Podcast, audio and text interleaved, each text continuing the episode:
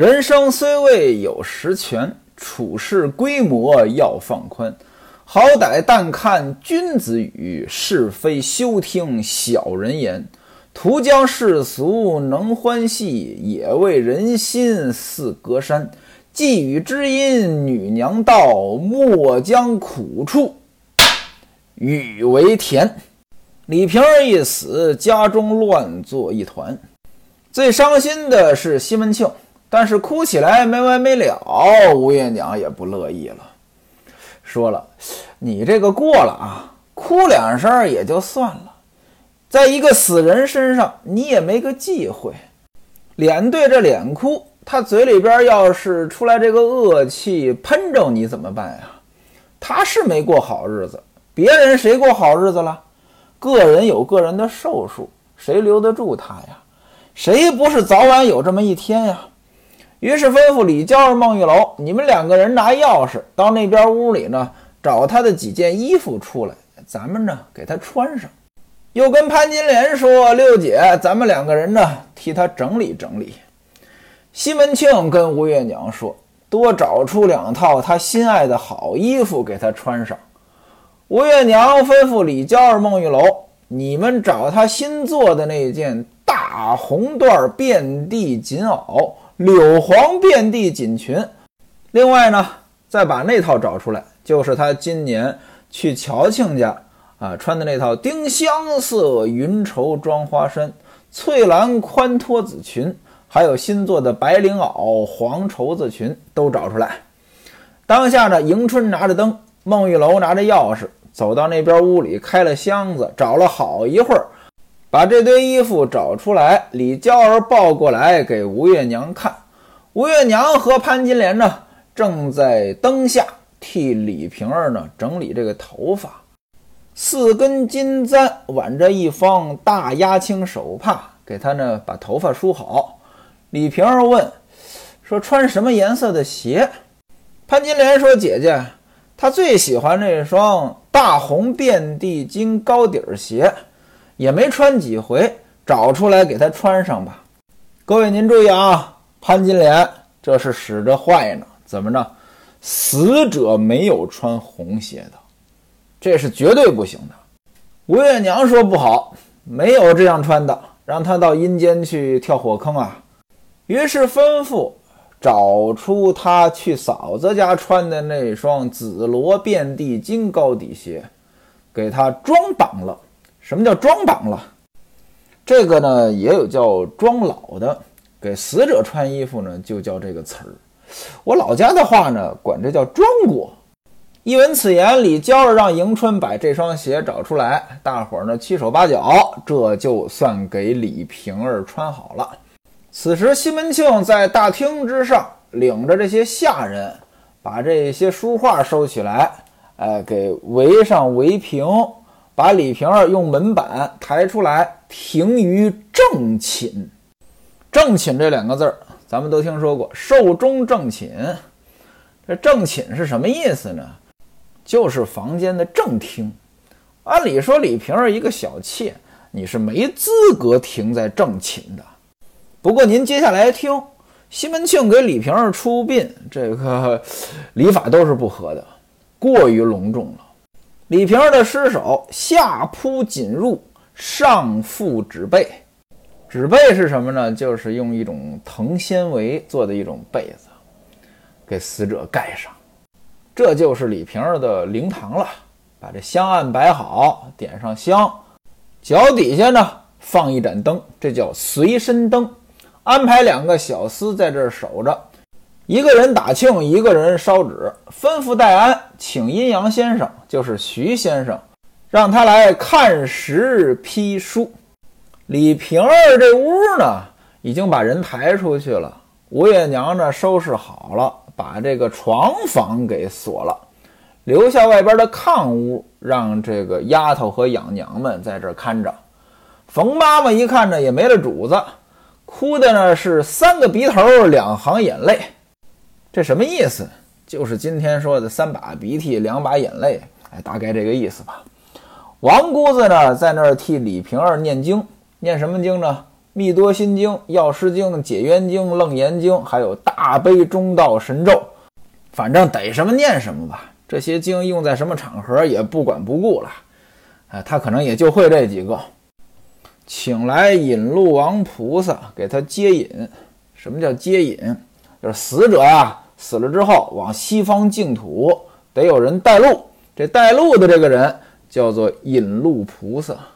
您看，咱们今天出殡也有西方接引，哎，这就是受佛教文化的影响。灵堂设好了，西门庆在灵堂当中，手拍着胸膛，俯尸大哭啊，嗓子都哭哑了，口口声声就是我的性子又好又仁义的好姐姐。就这么一通忙乱啊，鸡就叫了，天亮了。戴安呢，把徐先生请来。徐先生先给西门庆施礼，说：“老爹烦恼，奶奶是什么时候没的？”西门庆说：“时间不是很准，睡下的时候呢，大概已经是四更天了。屋里的人呢，都太困了，睡着了，所以不知道什么时候没的。”徐先生说：“不打紧。”于是呢，让左右掌灯。把这个纸被揭开来看一看，李瓶儿还是这么掐指一算，哎，算时间，他也是掐指，用这个手指轮这个什么子丑寅卯，说呢，正当五经二点折，还属丑时断气。这句话什么意思？子时呢是三更天，丑时呢这是四经天，说他丑时断气，那就是四经天断的气。那什么叫正当五经二点折？这我不太理解啊。西门庆呢，让人把笔拿过来，让徐先生批书。徐先生怎么批的呢？一故锦衣西门夫人李氏之丧，生于元佑辛未正月十五日午时，卒于正和丁酉九月十六日丑时。锦衣，西门庆是武官，呃，叫锦衣。李氏李瓶儿，生卒年月，咱们都知道啊。这个《金瓶梅》里边时间线弄得很乱。这里说的是李瓶儿生于元佑年间，元佑是宋哲宗的第一个年号，从公元一零八六年到公元一零九四年。那郑和呢？这是宋徽宗的年号，从公元幺幺幺幺年到公元幺幺幺八年。元佑辛未年，羊年，那是公元幺零九幺年；正和丁酉年，那是公元幺幺幺七年。幺零九幺到幺幺幺七，虚岁二十七岁，这还真能对得上。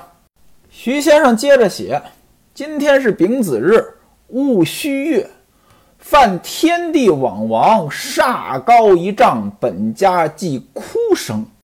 这往王指的就是凶日，说这天不好，本家呢不能哭，但是成福后无妨。什么叫成福？就是你穿上这个孝衣，过去人死了啊，这个亲属按照这远近关系，他有不同的衣服，呃，穿上孝袍子，哎，这个就可以哭了。那您看西门庆这个哭，那就是不吉利啊。接着写入殓之时，即龙虎鸡蛇四生人。入殓的时候，属龙的、属虎的、属鸡的、属蛇的，这个不能来。但是呢，亲人不必，本家人没关系。吴月娘说：“那让徐先生看看黑书，投胎到哪方去了？”黑书咱们前文书提到过，孩子死的时候也看看黑书，去哪里投胎了。徐先生打开这阴阳秘书看了看，说呢。在丙子日己丑时，他死了。这个人呢，上应宝平宫，下临齐地。宝平宫就是水瓶座，下临齐地，齐地就是山东。前生呢，他曾经在滨州的王家做男子。今天山东有个滨州市，哎，就这个地方。过去说书呢，形容一个人长得黑，面赛滨州铁。哎，古代呢，滨州这地方呢产铁。李瓶儿上辈子啊是滨州王家的一个男的啊，是个男子，打死过一个怀胎的母羊，这辈子投胎做女人属羊，虽然嫁了一个有钱的丈夫，但是经常生病。另外呢，和这些妻妾们处不好，生子呢也是夭亡。最后呢是被气死的。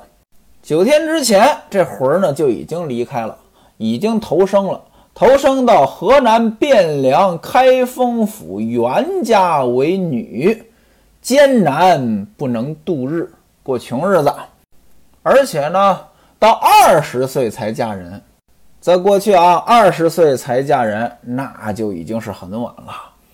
二十岁呢，嫁了一个富豪，老少不对，中年享福，那就是她老公呢是个老头子，呃，中年享福，到晚年呢，这日子过得还不错，活了四十二岁，得气而终，又是气死的。咱们对比一下西门官哥，也就是李瓶儿的孩子和李瓶儿这几辈子啊。当然了，这都是阴阳先生说的，也不一定是真的，可能就是胡说八道。不过呢，作者写在这里呢，还是有一定的寓意的吧。咱们对比一下，西门官哥呢，也是上应保平宫，下临齐地，这一点呢和李瓶儿相同。西门官哥上辈子干什么呢？兖州蔡家的男子，而且呢。不是个正经人，就是个玩闹。后来呢，病死的。那这辈子呢？呃，咱们都说过了啊，呃，一岁就死了。下辈子呢，到郑州的王家，还是个男的，而且呢，投胎做了千户。后来呢，活了六十八岁。而李瓶儿呢，上辈子是在滨州啊，王家也是个男的。打死了一个怀胎的母羊，所以投胎做了女人属羊。这辈子呢，嫁的不错，但是呢，这个老生病，而且呢，人际关系不好。后来呢，气死了。下辈子投胎呢，到河南开封府了，就汴梁了，首都啊，袁家做个女儿。可是呢，很穷。后来二十岁才出嫁，出嫁之后呢，活了四十二岁，晚年还可以。但还是气死的，呃，所以呢，这个李瓶儿呢，呃，可能下辈子也不怎么好，没有他儿子好。各位妇女听完之后呢，大家伙呢都是叹息。西门庆让徐先生看看什么时候安葬比较好，徐先生就问了，说停几天？西门庆哭了，呃，说这尸骨未寒，不能太早打发出去，要放过五七才好。五七，那就是停放三十五天。徐先生说呢，这五七，呃，没有好日子。四七之内呢，有个好日子。十月初八，丁酉午时破土，十二日辛丑未时安葬。这样的话，这个全家人都跟他不犯冲。西门庆说：“那好吧，那就放到十月十二日。”徐先生呢，又开了央榜。什么叫央榜啊？就是把死者的这个寿数呀、生卒年月日啊，以及呃有什么忌讳的写上，把这东西呢盖在死者身上。跟西门庆说：十九日辰时大殓。什么叫大殓？装棺材。一应之物呢，你得准备好了。打发徐先生出门。此时天已经亮了。西门庆让秦童骑着牲口到门外呢，去请花大舅。花大舅那此时就是娘家人，得先通知人家，然后呢分头差人到各路亲眷那里去报丧，又让人呢到衙门当中请假，吩咐戴安到狮子街拿布去，白布，二十匹纱，三十匹白布，这东西可不少啊。让赵裁缝带头，雇了很多裁缝，干什么呢？你出殡吧，很多地方用这个白纱白布，什么桌围子呀、帐子呀，还有家里面大大小小穿的这个孝衣。李瓶儿这一死，西门家上上下下全员穿孝，这还不够，又让奔四拿一百两银子。到门外的店里面买三十桶葵光麻布，二百匹黄丝孝绢，请人搭棚，搭了五间大棚，就在天井之内。西门庆想着李瓶儿的音容笑貌，忽然间想了一件事情，把来宝叫过来，说哪里有好的画师，寻一个来传神。什么叫传神？给他画一幅画。西门庆还说：“哎，我把这事儿怎么给忘了？哎，在古代啊，这个画画这件事情是有它的实际应用场景的，因为古代没有照相机。”您看西方人画油画，画的特别逼真，为什么呢？其实是有社会需求的。比如说这个达芬奇那蒙娜丽莎，这东西不是说达芬奇想画幅画消遣，画个大美人出来，不是。蒙娜丽莎呢是一个人，人家呢下了个订单，哎，你给我画一幅画，哎，这幅画呢就画出来了。对于达芬奇来讲，这是一单生意。后来有了照相机了。哎，画画这事儿呢，就变成了纯粹的消遣，纯粹的艺术了。随着时代的变迁，很多东西呢，可能没有社会需求了，但是呢，也许它可以成为一门艺术留下来。来宝说呢，之前呢，给咱们家画围屏的那个韩先生，他原来呢是宣和殿上的画师，宣和殿皇宫当中给皇上画的。后来呢，被革职了。回到家，他画的好。西门庆说他在哪里住，快快给我请来。来宝呢就去请了。西门庆呢，这是熬了一宿没睡，这天亮又乱了一通，心里边又难受。此时人呢已经有点恍惚了。这人呢一疲劳的时候呢，心情就容易不好。那做领导的一心情不好，那周围的人就遭殃了。骂丫头踢小厮，守着李瓶儿的尸首呢。西门庆这可劲儿的这哭，戴安陪在一边呢，也跟着哭。此时吴月娘带着李娇儿、孟玉楼、潘金莲在帐子后边呢，给大伙儿呢分孝衣。西门庆家里边大大小小这么多人，那得分一阵呢呀。吴月娘一看西门庆这哑着嗓子，一个劲儿的哭，让他吃饭他也不吃。动不动就发脾气，这也不像话呀！吴月娘就在那儿说：“说你看这像什么样子呀？人死都死了，哭也哭不活呀，在这儿哭个没完没了。他都已经好几天没睡了，头也不梳，脸也不洗，又乱了这么一阵儿，水米不打牙，这铁人也受不了呀。该洗漱洗漱，吃点东西。”这正事儿呢，该办办。你说这样的话，这身子也吃不消，万一要倒下了，该怎么办呀？孟玉楼说：“他还没梳头洗脸吗？”吴月娘说：“嘿，洗脸就好了。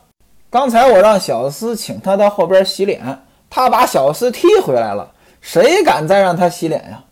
潘金莲说：“嘿，你还没看见着？刚才我好心好意跟他说，人已经死了，你不要这样。”对你身体不好，你好歹呢吃些东西，再出去忙活这些事儿也不迟。结果呢，两只眼睛通红，瞪着我骂我：“狗长的淫妇，关你什么事儿？”哼，我如今整日不叫狗囊，却叫水囊啊！这人呀，逮谁骂谁，真是不可理喻。这狗长的淫妇什么意思呢？淫妇当然指的是潘金莲了。狗囊囊。拿刀子囊你，拿刀子扎你，但是狗囊这囊在这儿呢，就是男女之事。当然了，这是一句脏话。那潘金莲说了，说我不叫狗囊，让谁囊呀？那意思我是你西门庆的女人呀，只有你囊我呀。你说狗囊，这不骂自己呢吗？他这个意思。吴月娘说，挺大个活人，说没就没了，确实呢心疼。可是你就心疼。你也应该放在心里呀，哪有做的这么明显的呀？人都已经没了，你不管有恶气没恶气，你就这嘴对着嘴在那叫，这成什么样子呀？还说什么三年来没过过一天好日子？难不成之前让他整天挑水拉磨？吴月娘呢？这话说的也在理。你要说你是个小户人家。这个女的可能每天什么纺线呀、织布呀，甚至干一些粗活啊。但是西门庆家不是这个样子呀，这没过过一天好日子，这话说不上呀。孟玉楼在旁边也说：“那是啊，李大姐，那他爹整天捧着她呀。”几个妇女正说话呢，陈静济进来了，手里拿着九匹水光绢。水光绢这是白布，说爹叫娘们呢剪一剪各房里的手帕，剩下的呢给娘们呢做裙子，这也是穿孝。吴月娘把这个绢收下了，说：“姐夫啊，你呢，请你爹呢进来。”吃口饭，这马上就到晌午了，到现在他什么都没吃呢。陈静济说：“我可不敢请，之前小厮让他吃饭，差点一脚给踢死，我可不敢招惹他。”吴月娘说：“你要是不去请着，我只好另派人去请了。”过了一会儿，把戴安叫过来：“你爹还没吃饭呢，哭了这么半天了，你把饭端过去。”这不，温先生也在这儿，让他呢陪着吃一些。戴安说已经请英二爹和谢爹去了。英伯爵、谢希大等他们来的时候，娘这里呢再安排人把饭端上去。有他们二位几句话，爹肯定就吃饭了。吴月娘说：“你看把你给能的，哎，你是你爹肚子里的蛔虫，我们这几个老婆还不如你懂他。”你怎么知道这二位来了，你爹就吃饭？戴安说了，娘们不知道，爹的好朋友，大小酒席哪一回少了他们两个啊？爹要是三钱，他们也是三钱；爹要是二星呢，他们也是二星。这什么意思呢？就是他们和爹一样啊，互相呢非常懂啊，只要他到了。爹就是再生气、再烦恼、再难过啊，他们只要几句话，爹肯定就能有笑脸儿。过了一会儿，祁同把英伯爵谢希大请来了，二人进门，先到灵堂跪下，哭了一会儿。我那仁义的嫂子潘金莲、孟玉楼一听呢，就骂呀：“这两位混蛋呀，什么话呀？难道我们都是没仁义的？”两个人哭了一会儿，起来。西门庆回礼，两个人又哭了，说：“哥，烦恼，烦恼。”让到厢房之内，温秀才在这儿呢。双方施礼。英伯爵问：“说嫂子是什么时候没的？”西门庆说：“是丑时断气。”英伯爵说：“我到家呢，四更多了。回到家，我老婆还问我，我说看情况呢，这病呢。”已经在七八了，没想到刚睡下呢，我就做了一个梦，梦见哥哥你派人来请我，说什么家里边吃这个庆官酒。什么叫庆官酒？当官的升官了摆的酒席叫庆官酒，让我赶紧来。只见哥哥呢，穿一身大红衣服，袖子当中呢取出两根玉簪给我看。说有一根呢折了，我看了半天，对哥哥说：“可惜了，这折了的是玉的，那好的是萧子石。这什么意思呢？两根簪子，一根折了是玉的，一根没折是石头的。那意思好的折了。哥哥，你说两根都是玉的，到这儿呢我就醒了。我觉得这个梦呢就不好。”我老婆呢，看我在那儿琢磨这事儿，在那儿咂巴嘴，就问我说：“你跟谁说话呢？”我说呢：“这还拿不准，等天亮了再说吧。”等到天亮啊，只见呢哥哥你派的人到了，带着笑，我就知道出事儿了呀，赶紧我就赶过来了。西门庆说：“我昨夜也做了一个梦，跟你这一样。”我梦见的是东京翟亲家那里送了六根簪子，其中呢有一根折了，我也说可惜了。醒来呢，正和吴月娘说这事儿，没想到前边就通知断气了。哎呀，真是老天不睁眼呀，撇下我好苦啊！宁可叫我西门庆死了，见不到这伤心事就好了。赶明儿啊！想起来，我肯定想一回心疼一回啊！你说平时我也没亏欠别人啊，我也没做什么缺德的事儿啊，为什么老天爷把我最爱的人夺走呀？先是一个孩子没了，现而今呢，他又没了，我还活着有什么意思呀？就算我有钱，这钱有什么用啊？各位，您看，西门庆都感慨，我也没干什么缺德事儿啊，我也没亏欠了别人啊。哎，所以说呢，坏人啊是不知道自己坏的。我记得有一次啊，在我们说相声的那个群里边啊，我们团有个群，哎，这里边呢有个演员发了一张截图，这截图呢是另外一个团啊。应该是这个年终的这个演出吧，演出完了之后呢，合影还配了一段文字，文字的大概意思呢，就是我们呃这个相亲相爱一家人这个意思。但是呢，这个团呢，在全国都是知名的内部不和。当然了，我也没去过那个团，那团里到底合不和我不知道啊。反正大伙呢都说他们内部呢很乱。结果呢，我们这个演员呢。把这张图发到群里，还发了一句感慨，大概的意思就是说，你看人家自己并不觉得自己这团里氛围不好。西门庆发了几句感慨，英伯爵说：“哎，哥哥，你这话就说的不对了。”只见英伯爵劝了西门庆几句，管用不管用呢？西门庆有没有听劝？有没有吃东西呢？咱们下回书再说。